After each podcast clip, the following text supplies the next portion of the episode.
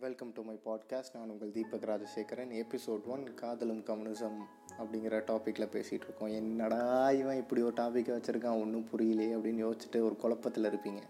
அதை தெளிவுபடுத்தணும் அப்படிங்கிற வேண்டி தான் இந்த எபிசோட் ஒன்னே காதல் அப்படிங்கிற ஒரு வார்த்தையை வந்து தனியாக பிரிச்சுட்டின்னு வைங்களேன். அதுக்குன்னு ஒரு மீனிங் இருக்குது கம்யூனிசம்ங்கிற ஒரு வார்த்தையை தனியாக பிரிச்சிட்டிங்கன்னா அதுக்குன்னு ஒரு மீனிங் இருக்குது இது ரெண்டும் கலந்து தான் ஒரு லைஃப்பை லீட் பண்ணி கொண்டு போயிட்டு இருக்குங்கிறத யாருமே கவனிச்சிருக்க மாட்டோம். அப்படிப்பட்ட ஒரு விஷயத்தை தான் கொஞ்சம் சுருக்கமாக சொல்லணும்னு நினச்சேன். ஒரு எக்ஸாம்பிளுக்கு சொல்லணுன்னா இன்ட்ரடக்ஷன் ஆஃப் காதலும் கம்யூனிசம்னே நீங்கள் வச்சுக்கலாம்.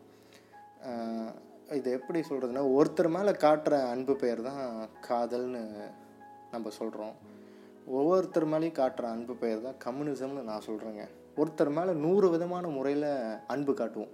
அது வந்து காதல்னு சொல்கிறாங்க அதே நூறு பேர் மேலே ஒரே விதமான அன்பை காமிச்சுன்னு வைங்களேன் அதுதான் கம்யூனிசம்னு நான் சொல்ல வரேன். இனிமேல் இந்த ரெண்டும் இல்லாமல் இந்த உலகம் இல்லைன்னு நான் நினைக்கிறேன். பூவோட வாசமில் ஒரு புரட்சி இருக்குங்க. வால் எடுத்து சண்டை போடுறதுல ஒரு காதல் இருக்குங்க.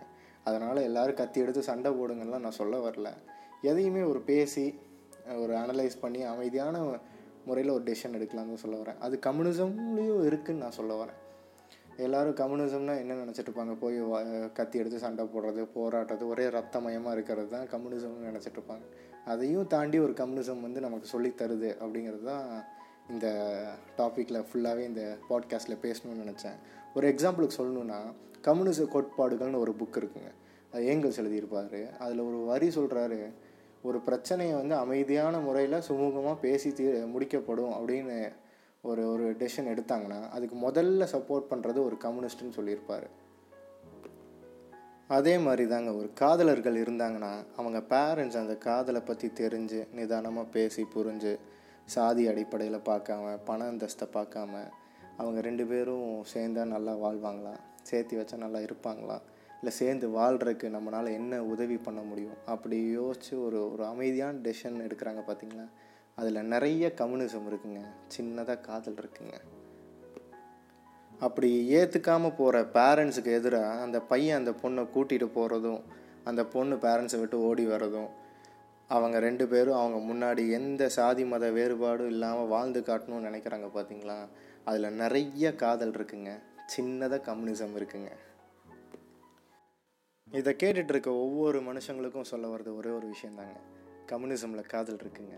அந்த காதலில் கொஞ்சம் கம்யூனிசம் காட்டுங்கன்னு சொல்ல வரேன். இவ்வளோதாங்க காதலும் கம்யூனிசம்ங்கிற ஒரு ஒரு விஷயமே. இதுக்கப்புறம் ஒரு வேறு ஒரு பெரிய டாப்பிக்கில் வந்து நான் உங்ககிட்ட வந்து பேசுகிறேன் அது வந்து எபிசோட் டூலேருந்தே ஆரம்பிக்கும். ஒரு புரட்சிகரமான ஒரு காதல் கதை இருக்குது அது வந்து நிறைய கம்யூனிசம் ரிலேட்டட் இருக்குது ஆனால் அதில் ஒரு கொஞ்சமான ஒரு காதல் பகுதி ஒன்று இருக்குது அதை பற்றி தான் எபிசோட் டூவில் பேசுவேன். அது வரைக்கும் bye bye see you tata bye Deepak Rajasekaran